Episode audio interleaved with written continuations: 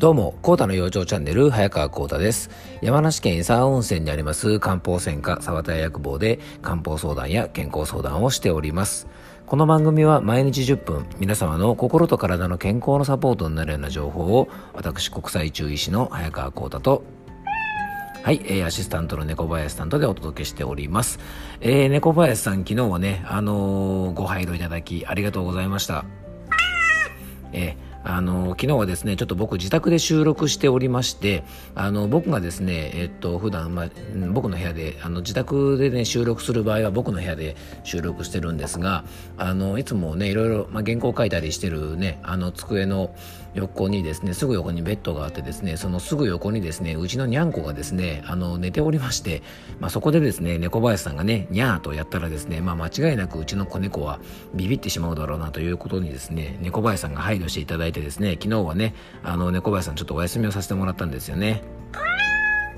ありがとうございます。えっとね、あのー、まあ、何のこっちゃという感じなんですがね、あの、昨日はそんな状況でね、ちょっとアシスタントの猫林さんお休みさせていただきました。えっと、皆さんね、ありがとうございます。さてさて、えっと、今日はまずご案内からで、えっと、何度かもうご案内してるんでね、またかと思われるかもしれませんが、えっと、10月28日にね、えっと、女性の更年期について、ズームを使ったオンラインセミナーを開催いたしますので、えっと、もしですね、興味ある方はですね、この番組詳細の方からリンクを貼っておりますので、えー、ぜひですね、そちらの方から、えっと、お申し込みいただければと思います。えっと、ちょうどね、来週、再来週ですね、えっと、再来週の水曜日になりますので、よろしくお願いいたします。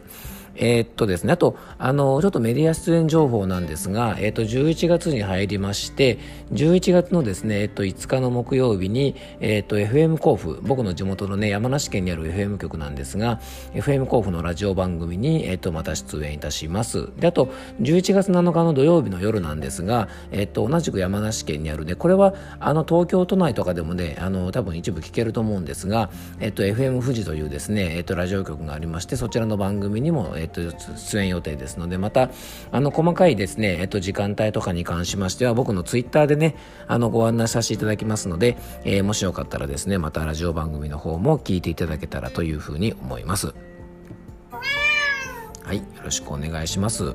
そうあのこの番組なんですが実はですね昔僕がですね多分中学生とか高校生ぐらいの時に僕のあのうちのお店でですねあの働いてくれていた方がですねあのうちの母とよく手紙のやり取りを未だにしてくださっているんですがあのそのお手紙の中でですねえっと Spotify のポッドキャストであの僕を見かけたということでですねあのなんかお手紙にあの一文書いてくださいまして、えー、ありがとうございます。ねちょっとお名前はねちょっと出せないんですがあのねいつもお手紙ね母としていただいて本当にありがとうございます。あの僕も元気にやってますんでねぜひあの山梨にもね一度遊びに来てほしいなと思います。ありがとうございます。はい。えー、とちょっとね個人的な情報でねあれでしたがはい、えー、そんなこともちょっとありまして結構いろんな方にね、えー、このポッドキャストも聞いていただいてね本当に感謝しております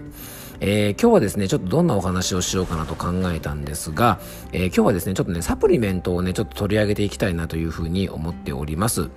実はですね、数年前に、えー、っとね、子供の、子供に対してそのサプリメントを与えることがいいのか悪いのかみたいなことがちょっと問題になった時期があるんですね。で、今日はですね、ちょっとそこについてちょっとね、掘り下げていきたいと思います。えー、子供にサプリメントは本当に必要なのかというテーマでお届けしたいと思います。えー、サプリメントなどの健康食品をですね、まあ、親が子供に与える事例が最近増えてきてます。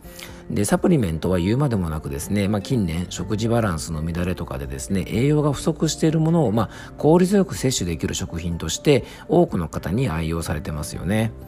でそんな中でですね数年前に国立健康栄養研究所というところがですね、まあ、国の機関ですねがですねリーフレットを作成して簡単に子どもにサプリメントなどの、えー、健康食品を与えないようにと、えー、保護者に注意喚起したことが、えー、話題となっていました。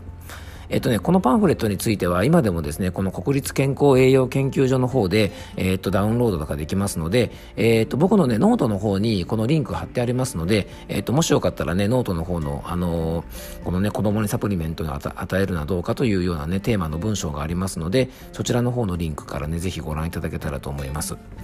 で、サプリメントとか健康食品の市場はですね、年々大きくなってます。でね、やっぱテレビや新聞とかですね、雑誌とか、まあ、折り込みチラシとかでですね、健康食品の宣伝を見ない日はまあないんじゃないかと言ってもね、過言じゃないぐらい僕たちの目をいつも引いてます。まあ、当然ですがね、大人も子供も食事のバランスをとることがね、もう大前提として一番大事なんですね。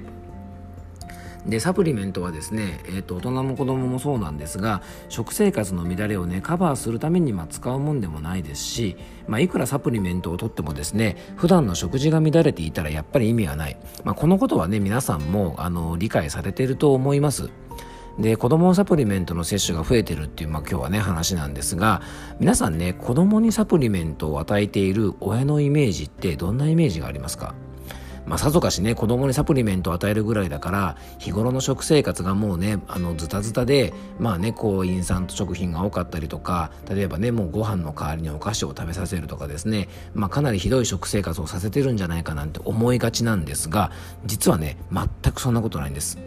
これね、実はですね、えっと、先ほどご紹介した、えっと、国立の研究所の方のですね、データでは、サプリメントを与えてる家の食事は、与えてない家に比べても、野菜とか魚とかですね、含めてバランスよく食事を食べさせてる頻度が、えー、非常に高いという調査結果が出てるんです。これ結構意外と思うかもしれません。じゃあ日頃の食事にもねこう十分配慮しているのになぜそういった保護者の方たちは子どもたちにサプリメントを与えているのでしょうか。まあそれはねもう正直言うとですね保護者が漫然と感じている健康に対する不安感を解消するためだと思います。ある意味健康に対する意識が高い保護者だけに、えー、やっぱね自分の子供の栄養バランスが大丈夫なのだろうかと、まあ、こう心配すればするほどそういうサプリメントを、まあ、与えているという結果が出ているんですね。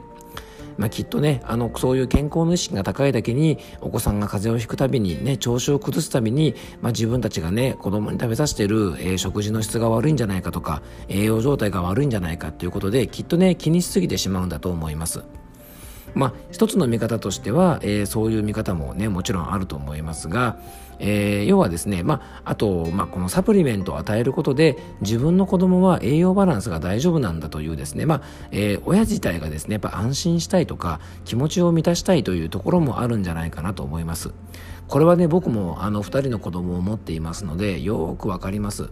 やっぱりね僕もこういう仕事をしているので自分の子供にねやっぱりこう体調悪い時にねちょっとお薬飲ましたりとかまあいろいろねあのできることはしてあげるんですがなんとなくね飲ませているので大丈夫ってこう自分自身がねこう安心したいという部分はやっぱ少なからず親だとあると思いますので僕もねその気持ちはすごくわかります。やっぱそういう面もねあると思いますのでまあそれ自体がですねまあいいか悪いかっていうと決して悪いことではないと思うんですがでもですねちょっと注意が必要な部分もあるんですで先ほど紹介した、えー、国立健康栄養研究所ではですね、まあ、あの子どものサプリメントの摂取の注意喚起をしているわけですがねその中で、まあ、いろんな食材をバランスよく食べていれば子どもたちが栄養不足になることはまずないので、えー、まあ過信はいきませんがあの過度にね気にしすぎなくてもいいですよというようなことも書いてあります。でさらにですね、えー、まあ、このサプリメントの摂取が実はね子供にとって少しリスクもあるんですよということも出されております。まあ、あの今ですねいろんなところからいろんなものが出回ってきてですね正直あの健康食品はですねまあいいものももちろんたくさんあるんですが医薬品とは違ってですね品質管理の徹底がされていなくてですね、えー、中にはねちょっと粗悪なものもかなりあります。であとですね今輸入のサプリメントなどを、えー、お子さんに飲ませてる方なんかも結構いらっしゃるっていうことでやっぱりねそういう部分も含めてちょっとですねお子さんに安易にやっぱサプリメントを与えるということにはあのぜひね注意をしていただきたいなというふうに思います。まあこれはねあの大人にとっても全く同じことが言えます。ね、さっきも言いましたが生活習慣の悪さとか、えー、自分の不養生をですねサプリメントを飲むだけで解消しようっていうのは、まあ、それはやっぱりねちょっと虫が良すぎる話で、ね、あの運動もしない食事も気をつけないでも、ね、例えば漢方薬で、えー、痩せようとかですね、まあ、特にね痩せる薬ないのなんてサプリメントではよく聞かれますが、まあ、正直飲むだけで痩せるものがあったら苦労しないよってねあの僕も皆さんに言いたいぐらいですから。まあそういったこともね、ありますので、ぜひね、あの、大人も子供もね、含めてサプリメントには注意していただきたいのと、あと特に子供というのはですね、胃とか腸がまだ出来上がってませんから、そういったものをですね、十分使いこなせる体かというと、ちょっと疑問がありますので、まずはね、繰り返しになっちゃいますが、食事のバランスをね、しっかりとっていただくこと、まあ、ここを中心にして、あとまあ過度にですね、自分の子供の栄養が不足してるんじゃないかとですね、心配すぎることもないので、ね、やっぱバランスのいい食生活をある程度とっていれば、それほど栄養がね、こうされなくなることはないですよというふうに、えー、国の方も言っておりますので、えー、ぜひですね、そんなことも気をつけながら、えー、子供の健康もね、守っていってあげたいなというふうに思っております。え、今日も聞いていただきありがとうございました。どうぞ素敵な一日をお過ごしください。